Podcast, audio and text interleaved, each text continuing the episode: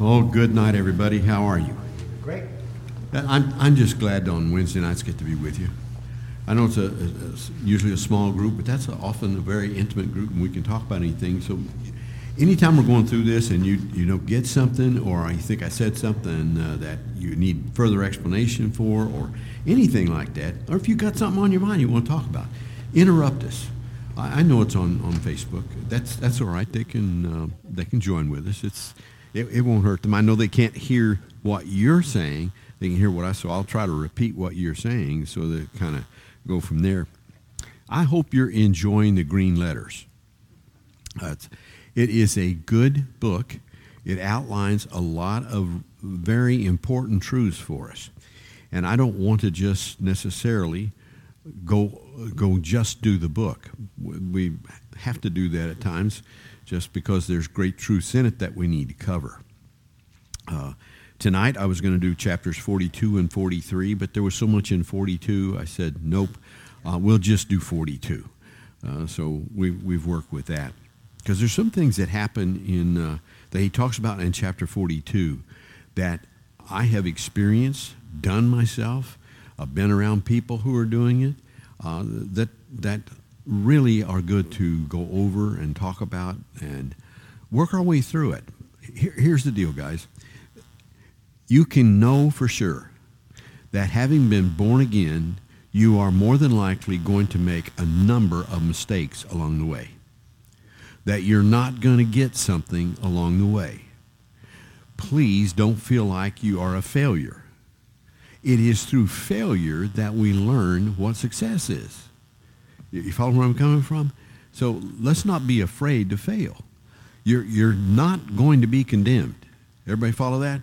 You, you, some of your brothers and sisters may not always understand what your actions are, but that doesn't stop them from being brothers and sisters. That doesn't stop you from being a child of God. The child of God part was taken care of by God. That wasn't taken care of by you. You didn't make yourself a child of God. God made you a child of God. That's back to that sovereignty thing there again. I can't do that part. There's, there's no way I can patch up the difference between God and I. I am too far gone and I don't have the powers and the things that He is. He's unlimited, so He can do all kinds of things. And we want to talk about what some of that is tonight as we talk our way through the knowledge of reckoning. All right? So let's look to the Lord in prayer and we'll go from there. Father, thank you so much. You're an awesome God. And we thank you and praise you that you are in charge. Thank you that our salvation is not resting on us, but on the finished work of Christ. Thank you so much for the grace you showed to us, for we know we did not earn anything. Uh, least of all, that we earned the right to be loved by you. We know that's not true. We know that you have saved us by your own good grace, your own love, and we want to thank you tonight, genuinely, humbly, from the bottom of our hearts. Thank you for loving us and caring for us and showing us your favor that we hadn't earned. Now we ask you to open our hearts and eyes. We know that our thoughts are not your thoughts, and we know that you've given us a new man, and that new man is now capable of thinking things, but we want that new man to be fed by the truth. And we're asking that you open our hearts to that truth, that we might be taught by you. And I'll thank you for it in Jesus' name. Amen. Let me see if I can talk to you about what I mean, what I'm praying that way. Let, us let's start first of all at 1 Corinthians chapter 2, okay? Let's just go to the Bible and, and look in 1 Corinthians chapter 2. And what I mean by that is our faith is not merely an intellectual grasping. In other words, you, you don't have to be some the brightest light in the room to be the one that understands what God says because it's not dependent upon you it's dependent upon the lord jesus christ. So 1 corinthians chapter 2 paul has made a defense for his uh, preaching. Uh, he had said in chapter 1 verse 27 for you see your calling or 26 for you see your calling brethren that not many wise according to the flesh not many mighty not many noble are called. So he's, he's letting us know right up front it's not it's not the the ones who are great philosophers, not the ones who are way up there in intelligence. It is uh, the some who are not wise according to the flesh, as he said in verse 27. Then But God has chosen the foolish things of the world to put to shame the wise. And God has chosen the weak things of the world to put to shame the things which are mighty. And the base things of the world and the things which are despised God has chosen, and the things which are not to bring to nothing the things that are, that no flesh should glory in his presence. Now, that, that tells us something right there. The work of God is not according to us, but according to him. Why? That no glory, uh, no flesh should glory in his presence. Nobody should say, Look, I studied the Bible hard, and that's how I got to be this great spiritual leader I am. That's not true. God is the one who works in you, and I'll, I'll show you that in just a minute here. Look at verse uh, chapter uh, 1, I'm, I'm sorry, chapter 2, verse 1. And I, brethren, when I came to you, did not come with excellence of speech or of wisdom, declaring to you the testimony of God. For I determined not to know anything among you except Jesus Christ and Him crucified. So he counts that to be the center of everything. And as we're trying to show you, the gospel center is Jesus Christ and Him crucified. So that's the person and the work of Christ. Everybody follow that? It's the person and work of Christ, not just the work of Christ. It's the person of Christ because the work of Christ couldn't be done if he wasn't the person he is. All right? I was with you in weakness and fear and in much trembling.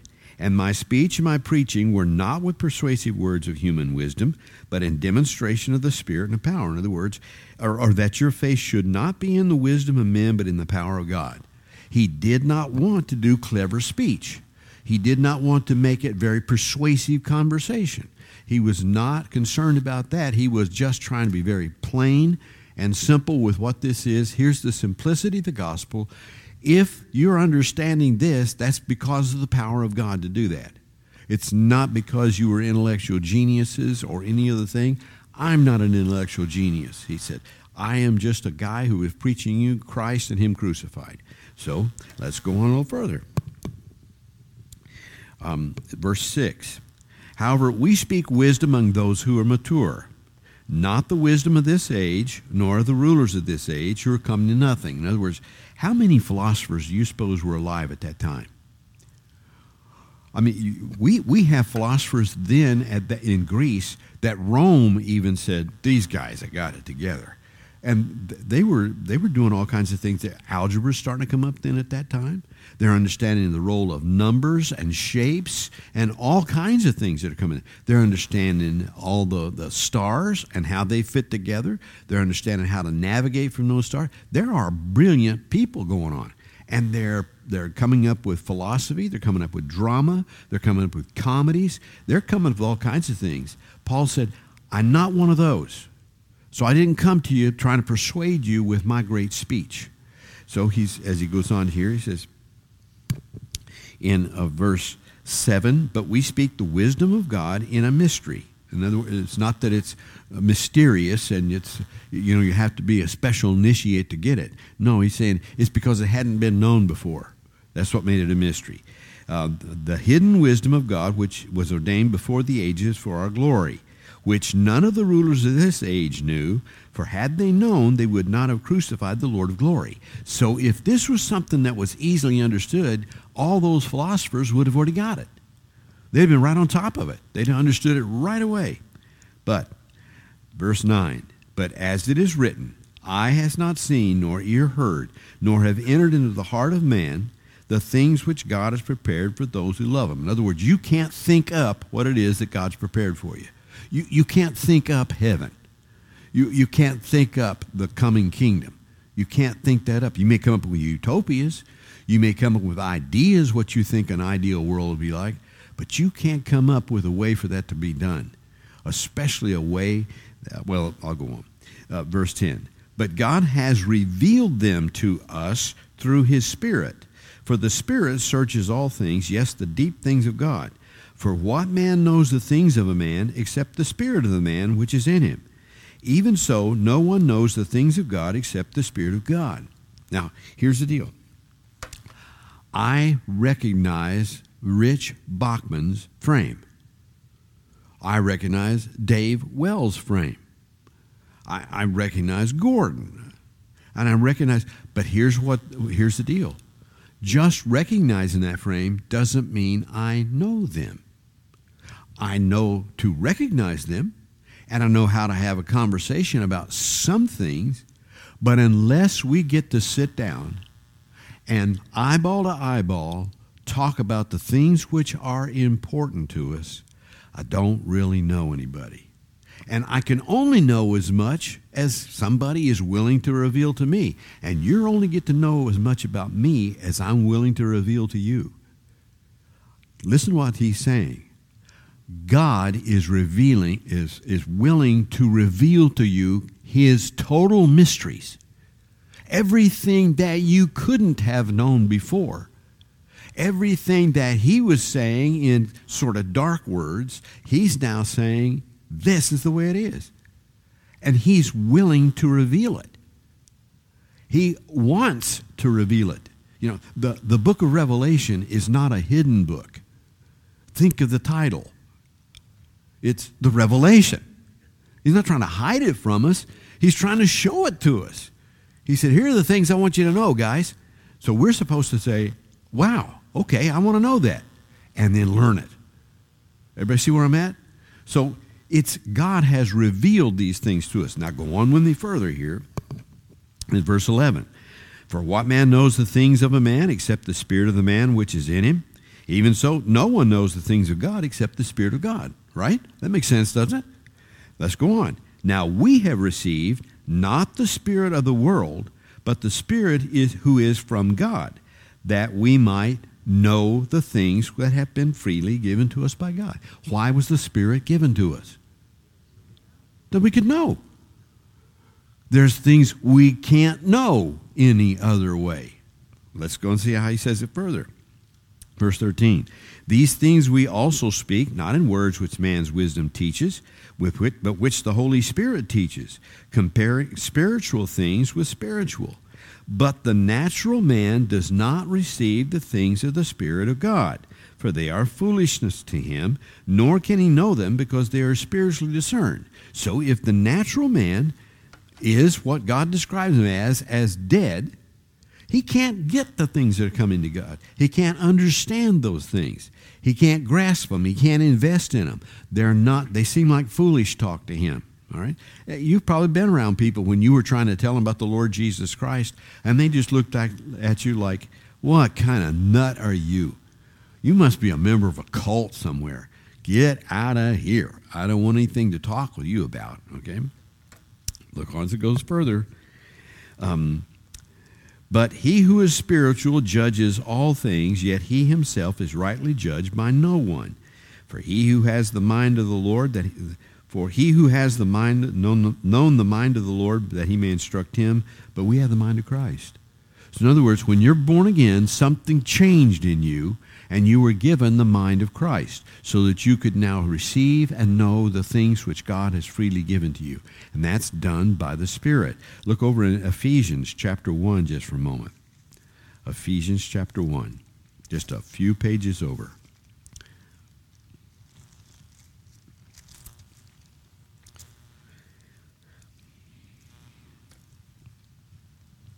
verse 15, Ephesians chapter 1. Therefore, I also, after I heard of your faith in the Lord Jesus and your love for all the saints, do not cease to give thanks for you, making mention of you in my prayers, that the God of our Lord Jesus Christ, the Father of glory, may give to you the spirit of wisdom and revelation in the knowledge of him. Follow that? that that's not that the, you can now order more books, buy more books, and spend your time reading all those books. Do you understand what I'm saying? He's saying that the Spirit of God, or that the Father of glory, may give to you the spirit of wisdom and revelation in the knowledge of Him, the eyes of your understanding being enlightened, that you may know what is the hope of His calling, what are the riches of the glory of His inheritance in the saints. So he's saying, Look, guys, I want you to know what to hope for. I want you to know what to invest your life in. And I can't do that with just simple words. I'm asking that God would open your heart to understand this, that God would open the eyes of your understanding, that it becomes clear to you. You follow that? because it's not just a natural thing. It is a spiritual thing, and God's got to make us spiritual for us to be able to get what his message is. Fair enough? All right. Having said those things, and, and you can find the same thing in Colossians chapter 1. Uh, you can find it in a, a variety of other places. For, for, but for right now, as a matter of fact, you can find it in 1 John chapters 2, 3, and 4. Uh, right now, let's take a look at the notes. And I think I must have left my book in the office. Not smart. Um, the immaterial part of man has two parts in it it has a spirit and a soul. Now, I don't know if that's two separate things or if it's, it's two parts of the same thing. I know they're both immaterial. You, you can't look at somebody's soul, you can't look at somebody's spirit. You can see the result of their soul, you can see the result of their spirit, you can see how they think, you can see what their spirit is like, but you can't see either one of those. They are immaterial, they are like God. That's what's going to make us, if I can say this word without offending, sons of God. We are of God. We are of spirit. The natural man is not of God. He has a spirit, but it's not alive. It's dead unto God. We are alive unto God and dead unto sin. All right, so let's take a look at this. Here's what he said 1 Thessalonians 5.23. Now, may the God of peace himself sanctify you completely. He wants you to be fully sanctified. Notice how he says it. And may your whole spirit, soul, and body be preserved blameless at the coming of our Lord Jesus Christ. So here's what he's saying You were given a body. This is the tent you're walking around in. But the tent is not you, it's your house. It's where you're living, it's your tent. That's why making judgments on the basis of somebody's tent is a very foolish thing. It's the person inside the tent that you want to get to know. That's why Paul would say in 2 Corinthians 5, we know no man after the flesh anymore. Don't know Jesus after the flesh anymore. Therefore, we don't know any man after the flesh anymore. We're not interested in what the tent looks like. We know we're going to exchange the tent. That's, that's already temporary. We know it's coming and going. You're going to get a new tent someday. Uh, I should say, a new house someday. Not going to live in a tent anymore. You're going to live in a house. This thing is temporary. All right. Now, since that's what it is, and since we're recognizing that, what we what we're going to try to do is let this tent be what he says it is the, the temple of the Holy Spirit. So we're going to look and say, Lord, I want you to take care of my body too. I want the body taken care of because I'm, I'm, I know one day I'm going to get a new body, but I don't want to defile the tent you gave me. You know, I don't, I don't want to make a mess of it. I want to make this thing a right thing. That's why health is important to us. That's why we ought to be care, careful about what we eat, what we drink. Um, the more I, I get to learn things, I'm just like you. I grew up in a world in which we weren't told a lot of truth. I'm, I'm sorry, but that's, that is the truth. We weren't told a lot of truth about what foods are good for us, what foods aren't. Matter of fact, because of economies, we were often told to eat things that were not right for us because it didn't matter. They were looking at long term things. They knew for the short term, you're going to want to eat all the salt you can, you're going to want to eat all the things like that that you can, you're going to want to eat things that are not good for you because you're not going to notice it until a few years from now. You won't pick up on it this week because you're overeating uh, caffeine and sugar and all kinds of. You won't notice it this week. Oh, oh yeah, you you may notice that a few pounds start showing up places you really don't want the pounds showing up, but they weren't telling you the truth about it. So we need to learn the truth about our bodies and what makes them work. But he's saying your complete body and soul and spirit. So all I'm trying to get to is this: you have a soul and a spirit. That's what he's saying about you. Now, it may just simply be two parts of one thing, the immaterial part, or it may be two separate things. I don't know that. Maybe could, some think it's three because God's a Trinity, so there's three three parts of us. I, I don't know that. All, all I know is he says that there are three things going with us, and the soul and the spirit are close. The, now, uh, here I'm going to do a little reading, so just hang with me, okay? The spirit of the man is the immaterial part of the man that gives life to the man. That's animation. It is that breathed in part of him that comes from the Holy Spirit. Okay? So God fashions up, God's taking dust and he's fashioning us up, and he gets it to turn to this. So it is literally just a little statue until he blows in it. When he blows his spirit into it, wind, spirit, they're all ruach. That's the word that's used for it. This is wind, breath, spirit are all the same thing. When he blows his ruach into that, this thing's alive. It's animated. It's living now. What he blew into us is called the spirit. It's the immaterial part of us. That's what gives us life. And a day's going to come, guys, when your animated part is going to leave this shell. When it leaves this shell, we're going to call that death. And we'll have a, a ceremony for you. We'll remember you. We'll remember, uh, I want to just bear in mind that's an investment for the future. You're, this is, you never were going to live in this tent. You're just planting it because there's another one coming. You're going to have a new body coming, all right? That's called the resurrection. So let's go on. As a part of the image of God in man, it is that part of the man through which he is to receive from and communicate with God. So, in other words, when God's blowing his spirit into us and we become living beings, it is that part that's supposed to talk with him. It's that part that communicates with him, not the body the body's going to do what the Spirit says to do. If the Spirit says, we're in the presence of the awesome God, bow, and then we're going to bow. You, you follow where I'm coming from? The, the Spirit is giving the directions to the body about what it's supposed to do. So it was supposed to um, receive from and communicate with God. Due to iniquity and being born after Adam's kind, the spirit of the man is dead in sins and trespasses. That's what Ephesians chapter 2 verse 1 says. And ye being dead in sins and trespasses and under the um, rulership of the prince of the power of the air, since that's what you were then, God's made you alive. So we'll go on to that. That does not mean the spirit is without life it means the spirit of man is born separated from the relationship and therefore the fellowship of God. Remember, death is about separation.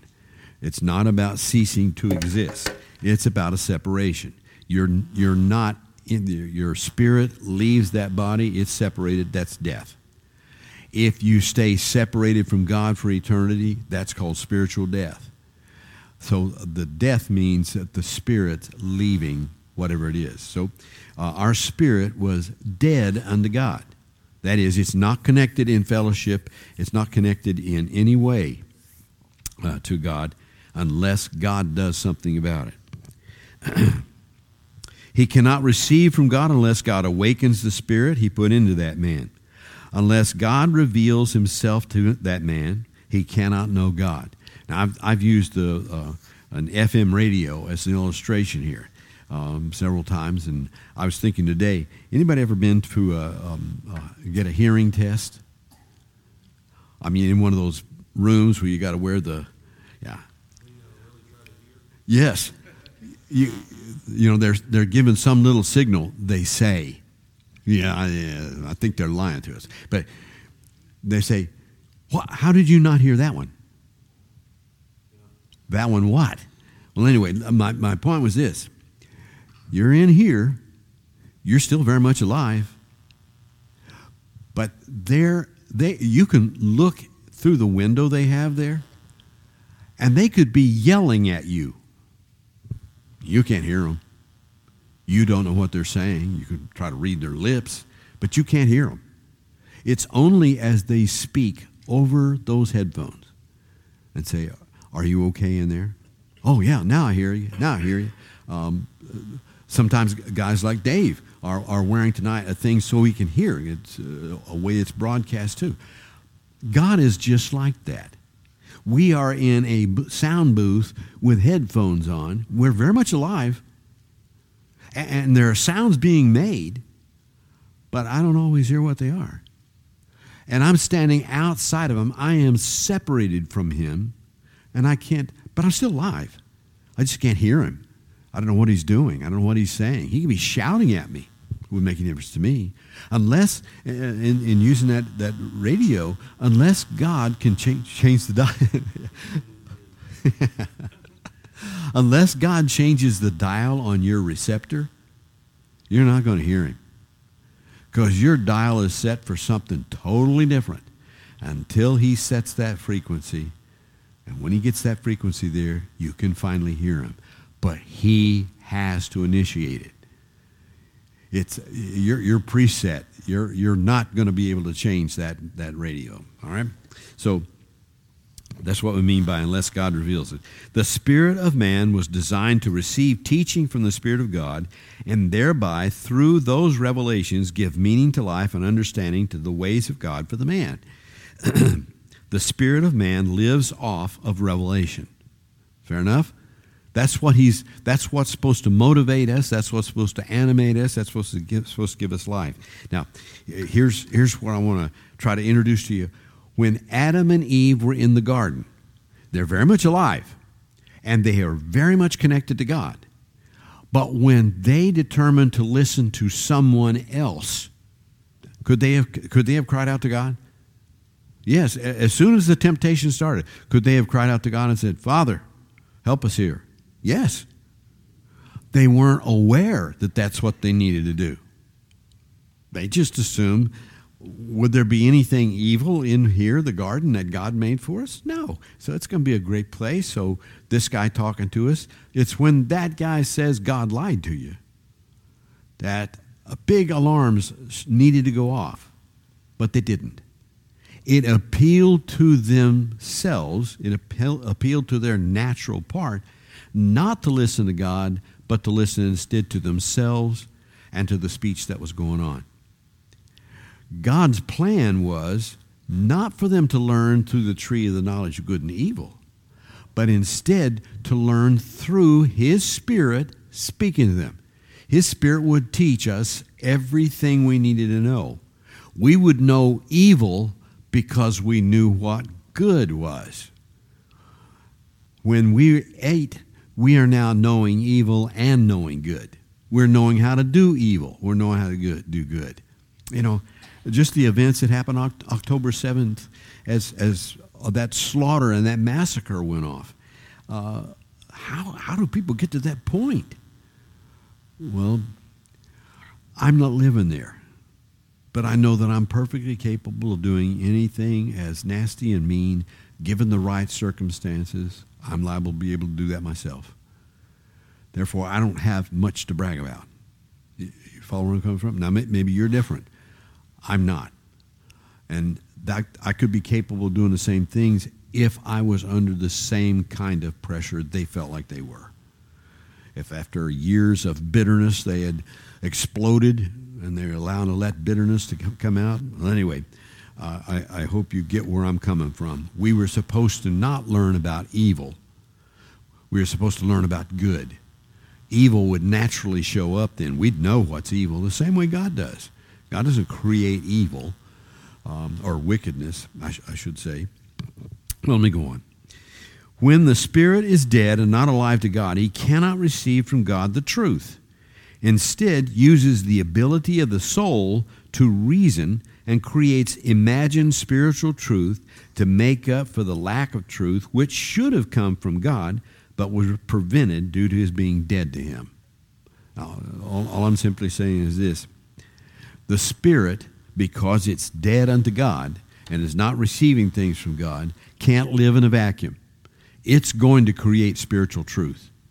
That's how you're going to get such things as communism. That's how you're going to get idolatry. That's how you're going to get false religions. That's how you're going to get philosophies. That's how you, all of those things are going to come from a dead spirit using the, the soul as its reasoning capacity and creating spiritual truths that are not spiritually true. Does that make sense to you? All right. Let's go on.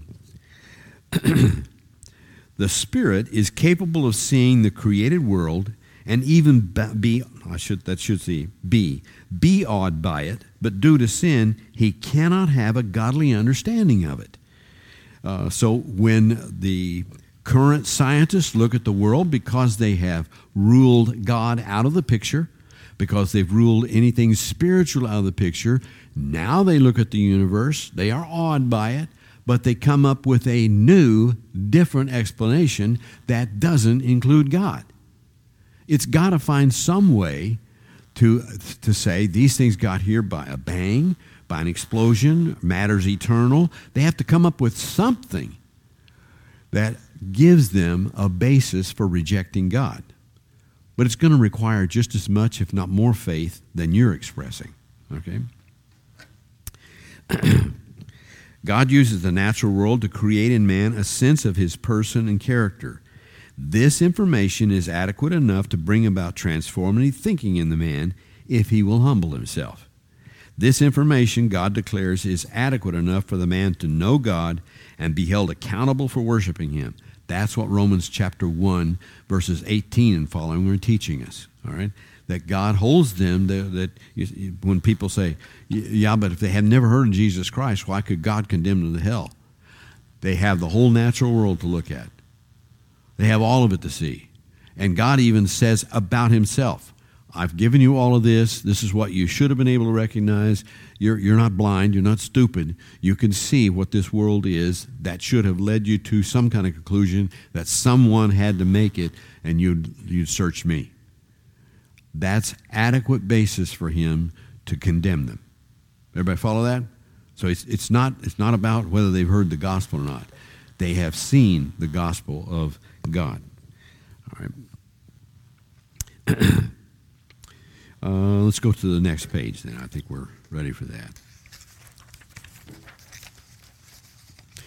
The soul is related more to the personality, the gifts, the talents, the thought processes of the man, his mind, will, and emotion. The soul acts as the connecting translator of the spirit and the body. It is the headquarters of the reasoning of the man. So um, let me see if I can kind of make a, a silly, well, anyway, inadequate illustration. Over here, I'm going to have the Spirit. And the Spirit is, communi- is, is receiving spiritual things. It's not his function to sense the world that's out here. Over here is the body, and the body senses stuff.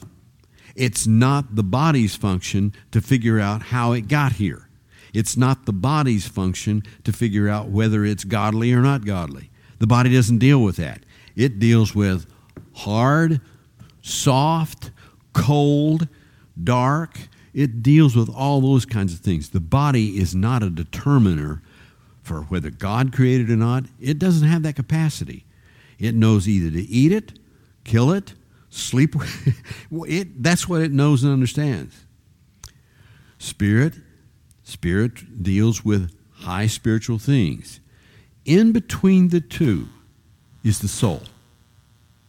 And the soul takes the data that the man is receiving through his body senses, it translates the data to the spirit, which is supposed to make spiritual conclusions from it. And the spirit then sends that back through the, the, the reasoner, the soul, and directs the body what to do about it. Does that make sense to you? It's the intermediary between the two.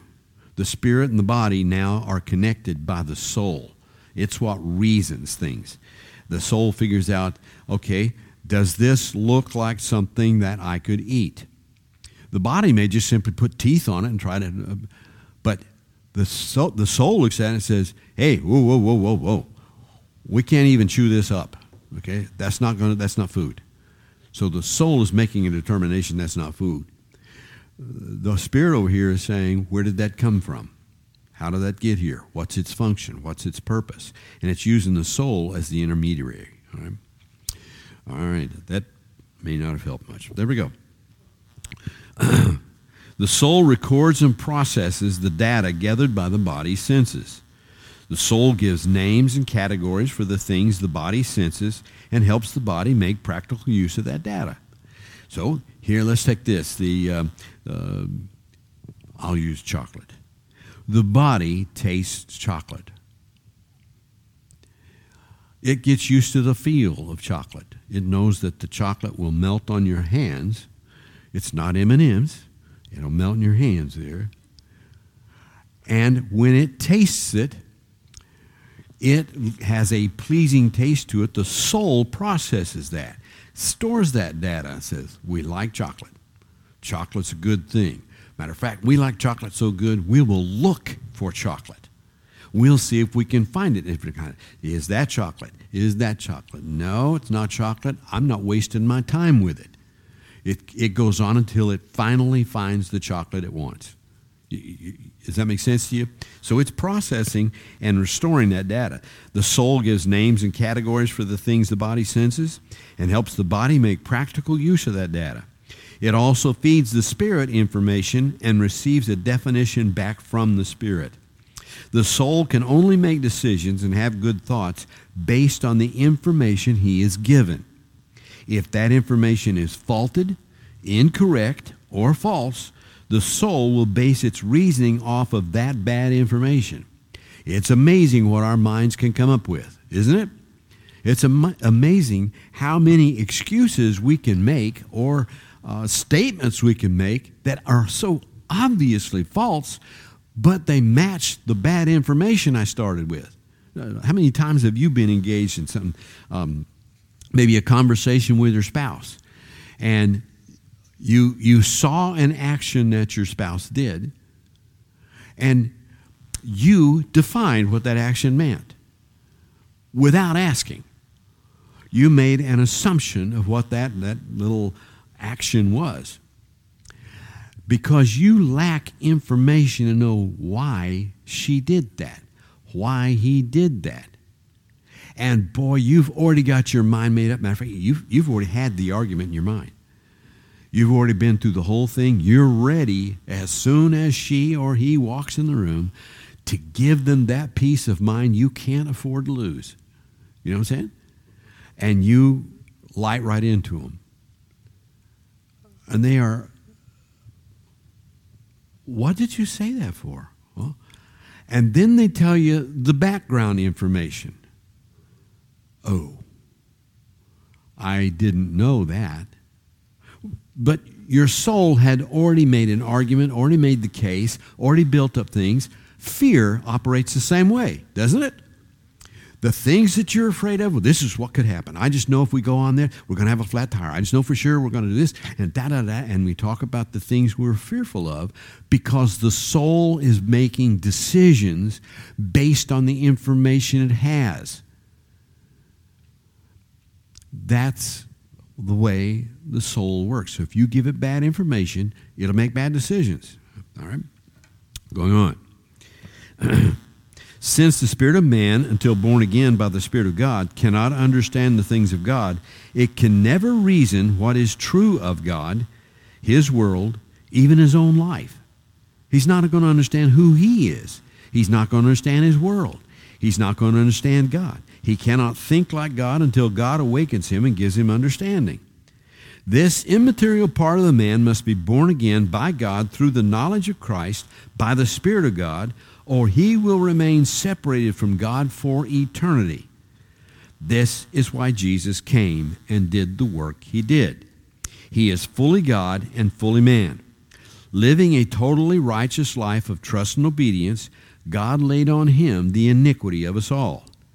His life was then identified with ours, so that when Christ dies as our sin substitute, we die together with him. Just Jesus' just and righteous life is identified with us, and our death is final in the eyes of God. So, in other words, when Christ dies, he sees us as dead. That's it. It's over. You're, you're now separated from what you were. When Christ died, Christ separated from the world system. When uh, we died with him, we were separated from the world system. Everybody see that? All right.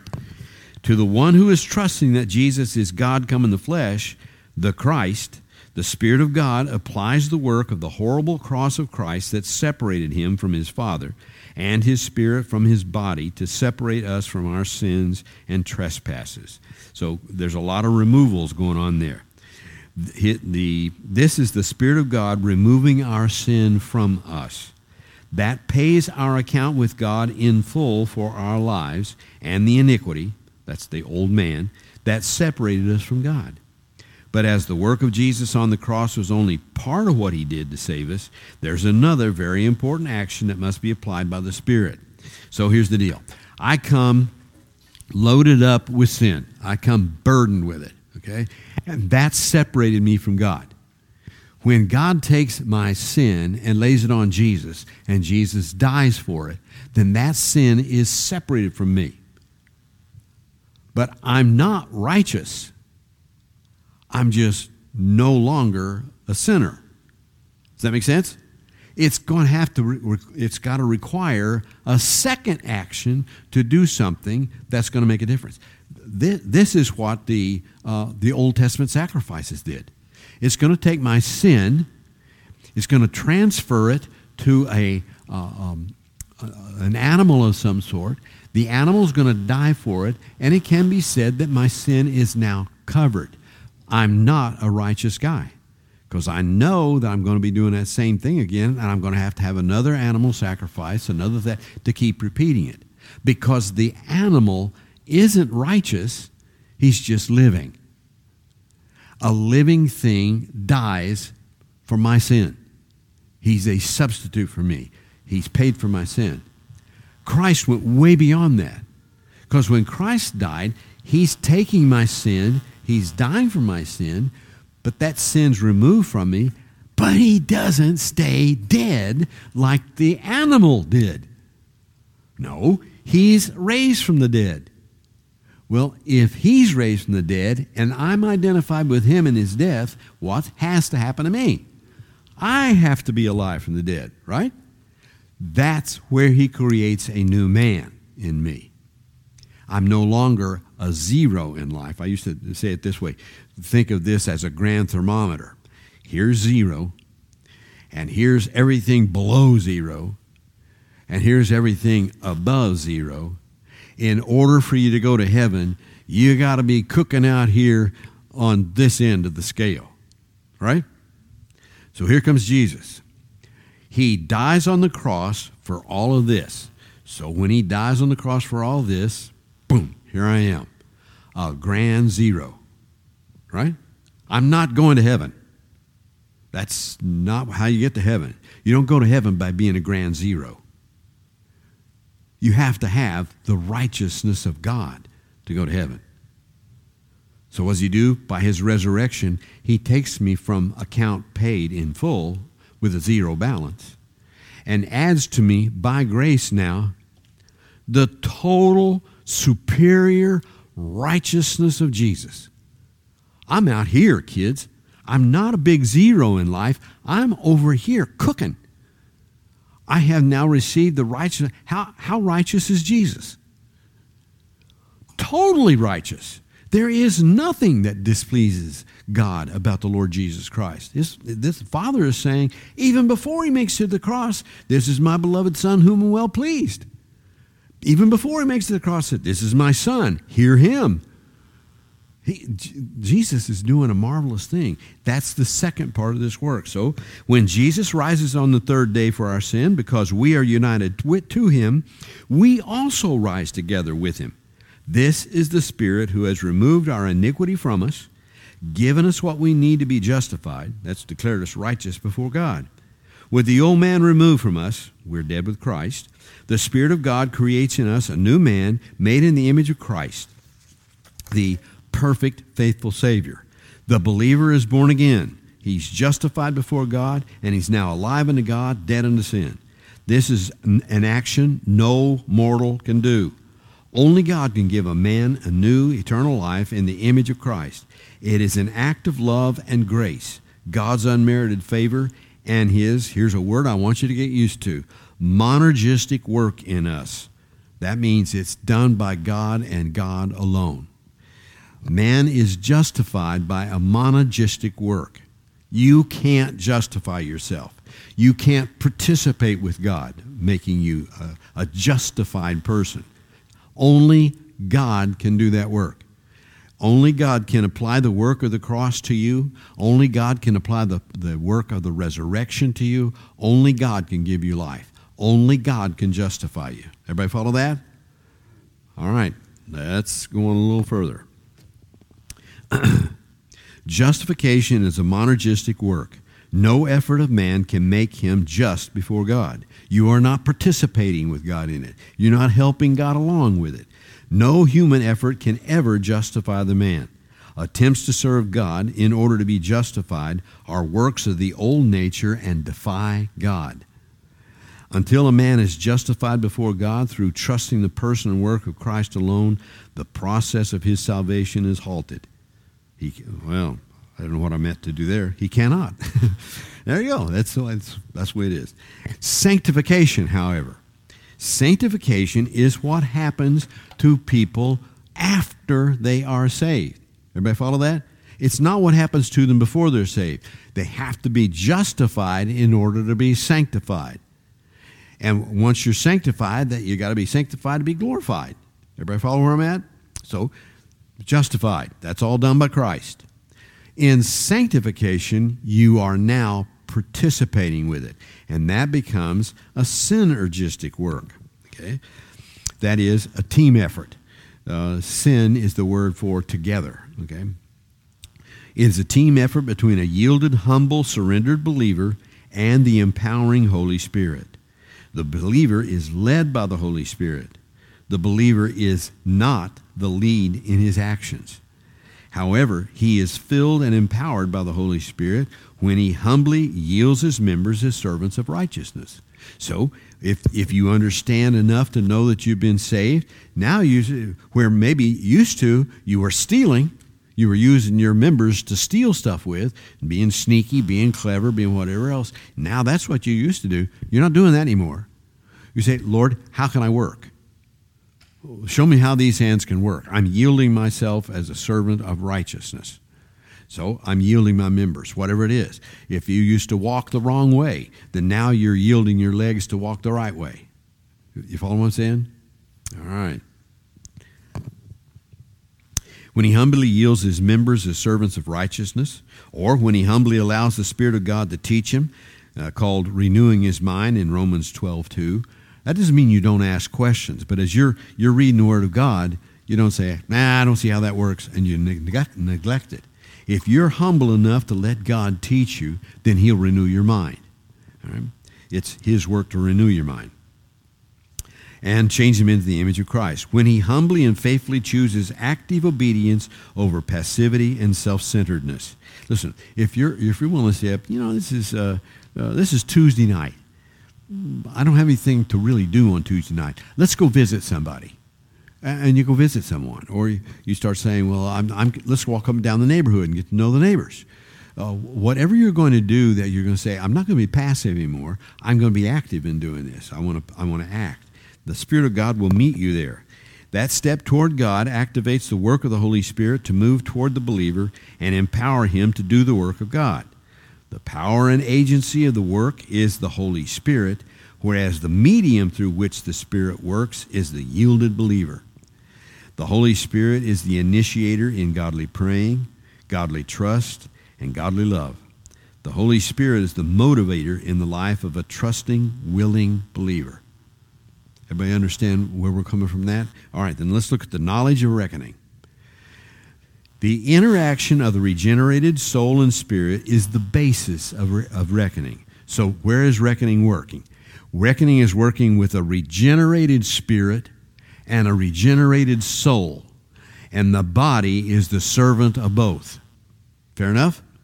So, we got a regenerated spirit. That means that that spirit is now alive to God, and it's receiving the things of God.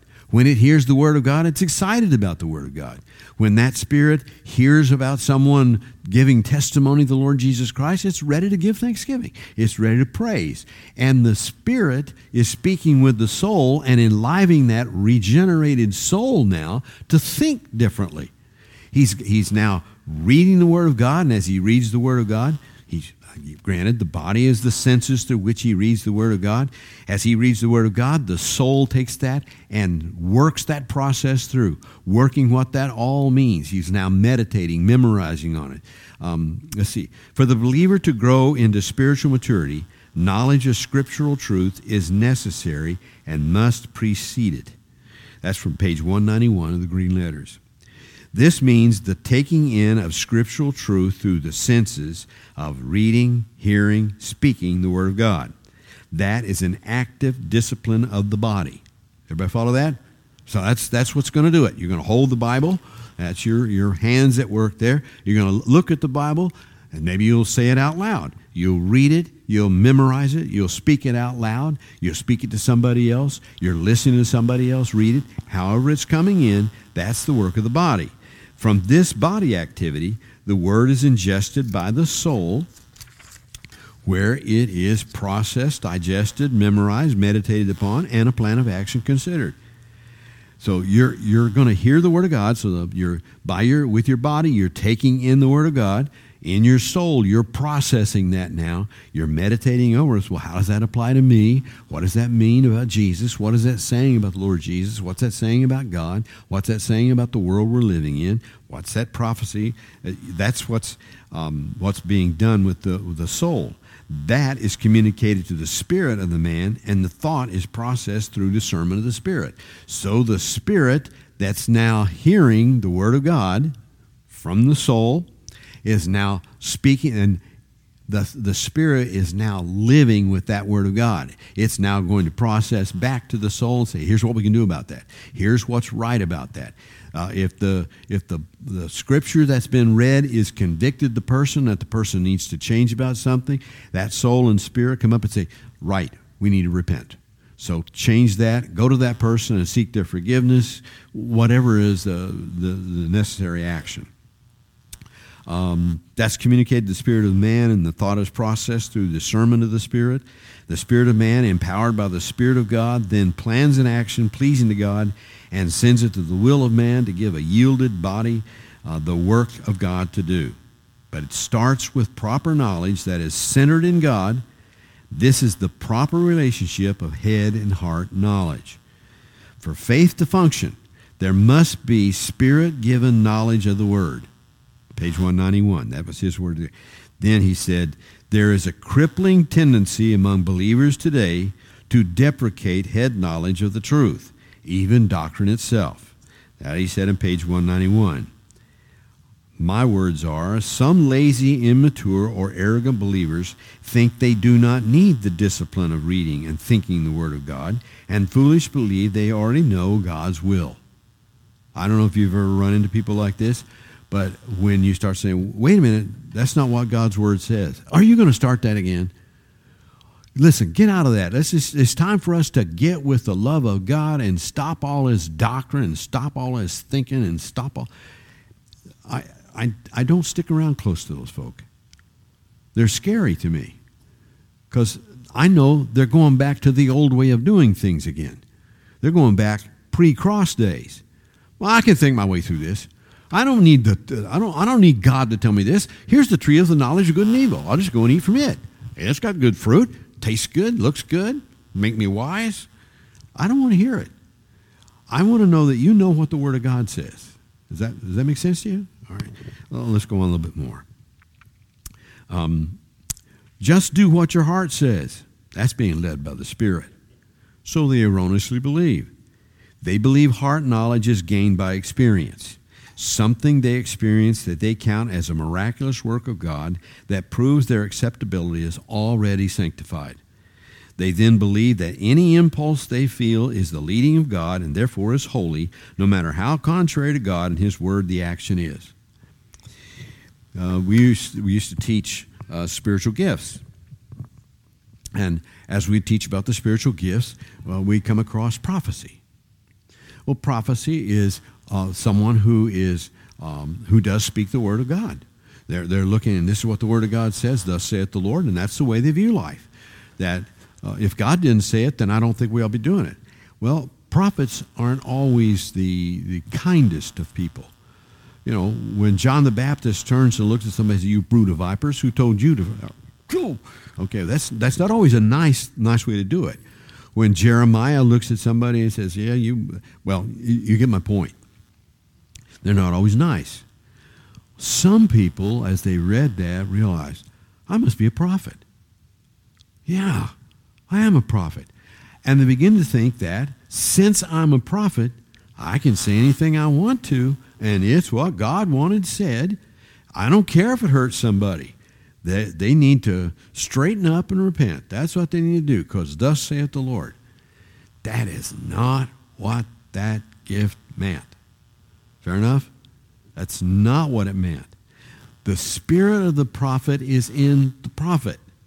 And the spirit of the prophet doesn't have to say everything that's on his mind. As a matter of fact, it'd be better sometimes if you stopped and read what the Word of God says before you opened your mouth and said something. For instance, there are some people who are ready to just slice up somebody because they think they've done something wrong. The scriptures say if you find somebody overtaken in a fault, you who are spiritual, restore such a one, comma, considering yourselves, lest you also be tempted. Jesus said it just a little bit differently when he said, Don't be worried about taking the splinter out of your brother's eye. Get the log out of your own first so you can see clearly to get it done. There are a number of people who believe they, that's their calling to correct people with what they are doing. Yet they don't see their own blind side and don't realize that if you do what you think you're about to do, you are going to hurt yourself more than you're going to hurt them. You're going to say something that's going to offend them greatly because you don't know the whole story. And they're going to look at you and say, but you have all these things. And you could be convincing yourself that because you have this, quote, gift of being able to discern all kinds of things, you're always right in what you say. No, you're not. All right? But they believe through some experience they had. Sometimes it can be somebody that um, was saved from a car accident, and they now believe that that car accident proves things. I used to see it a lot with people who spoke in tongues. If you spoke in tongues, then yeah, man, you you you are now the the the Cadillac of the of the Christian walk, and you can say anything you want to, and you can prophesy over people and stuff like that. Can I say this? Repent real quickly, because that's not the truth. All right, let's go on. the Spirit of truth ministers to us by means of our mind, the spiritual mind that relies on Him. It's the regenerated mind, kids. The head knowledge gives us the facts on which we exercise faith or reckon. That's what it means to reckon. Reckoning is the confidence in what God says to be true. It is not simply acknowledging it, as what God says is true. It is accepting and applying to one's thought and action that it is true. It is making what God has said uh, is true or what God has said is true, a reality in one's life. So if he says you are accepted in the beloved, by what right or authority do you have to say, I, I, I, don't know if God loves me or not. I don't know if God cares for me or not. I don't, I don't know if I've been accepted. I got to do some more to get accepted. You have not reckoned on what's true. You follow what I'm saying? No, no. You, you need to stop before you go any further with that and say, What did God say was true about you?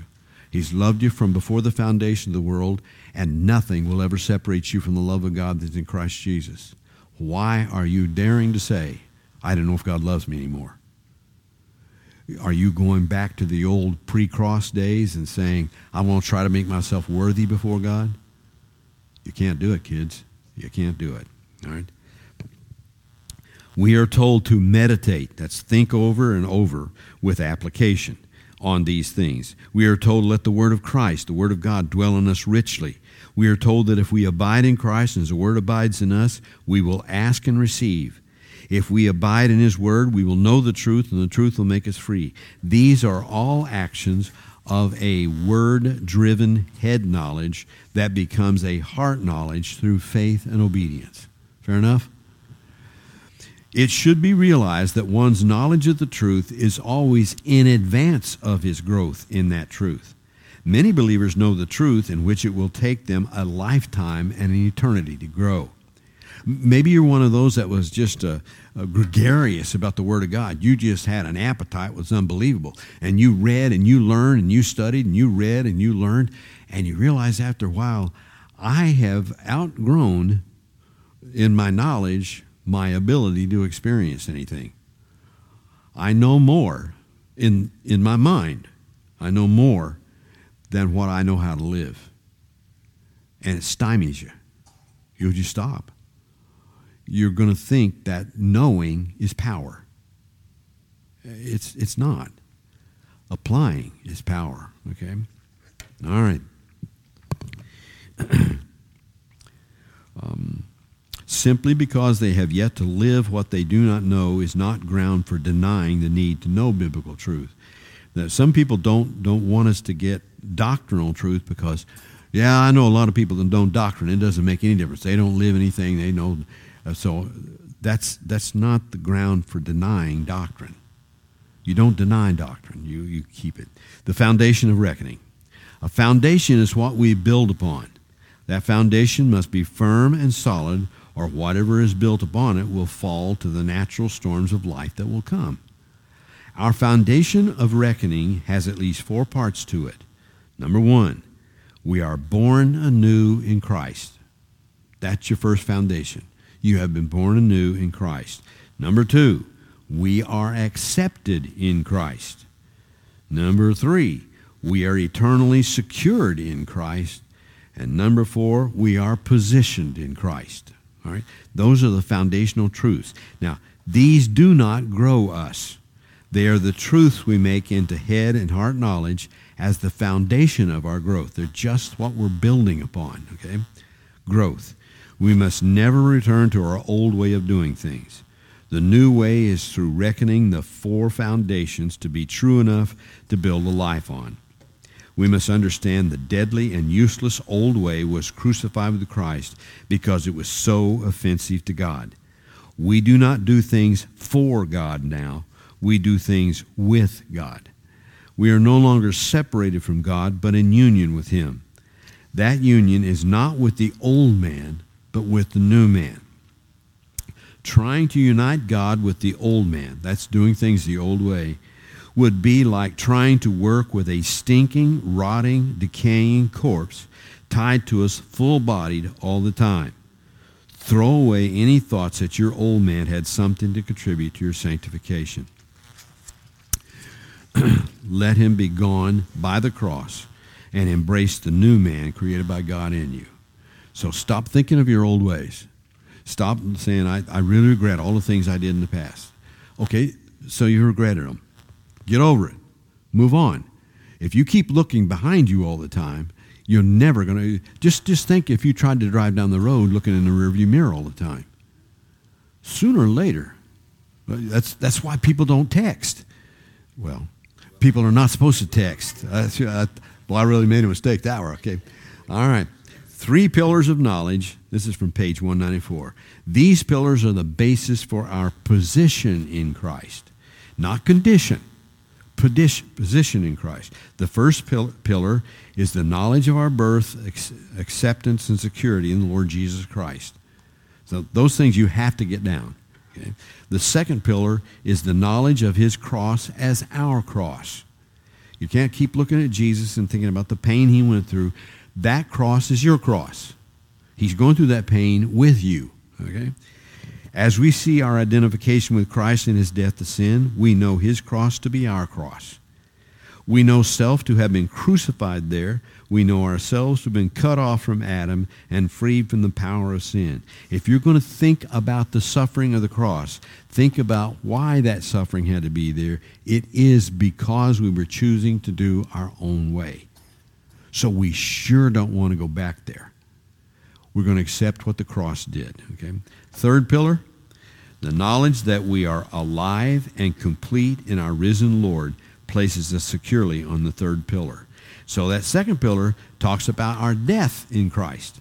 That we're, but you can't stop there. You must go on to the third pillar. You're alive in Christ now. You're, Christ didn't stay dead, and neither did you. He had to kill that old stuff in us, but he had to raise up a new one in us, and that's who we are. Thoughts, comments? Anybody got anything you know, to share with what we've talked about here? Yes. Yes. Yes. Our brother was sharing with us here that when we believe and trust Jesus Christ as Lord and Savior, when God looks at us, he sees Christ. Not our old man, not our old anything. He sees Christ. And he sees Christ and, and he sees us in Christ. But he also sees Christ in us. That's the union. That's, that's the beautiful union. It's a, it's, a, it's a grand thing. Thank you for bringing that out. I appreciate that, brother.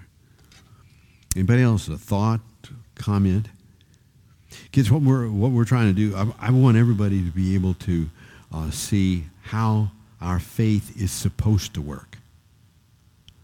Um, I, I, I do think Christianity has suffered greatly for a long time because the gospel itself has been altered, and what our response to that gospel is has been altered. And it's made churches into businesses, it's made churches into theaters. Uh, we're, we're substituting entertainment for what is true spirituality. I know for years we substituted music for true spirituality, that we, we counted on music to make us feel spiritual. That's not faith, kids. That's not faith. Because I'm, I'm going to let you know, as you well know, if, if you're ever in the music business, you can do wonderful things with music, but you can control a lot of people with music. Uh, man, it doesn't take long to realize that when you get to a music festival, there are people there that are totally under the control of whatever that band is playing that night and they're not themselves. That's not faith in Christ that's being expressed. If, if they went to hear Led Zeppelin, that was not faith in Christ that was making them do all that stuff. That was the music. So please, don't think because music is doing something to you, that's Christian. It isn't. Acknowledge that your body is responding to the body stuff. If, if it's not your song, I, know it's good to hear somebody else's song, but if it's not really your song, then it's not really your worship. Does that make sense? It's got to be your song. Uh, you know, if somebody else is telling you what they got delivered from and you're excited about what they got delivered from, that's wonderful. But that's just you. If it's not led you to worship God, and to honor God in the thing probably didn't lead you the right direction. Fair enough? We just have too many substitutes for what true spiritual power is. And I mean by that capital S, Holy Spirit power.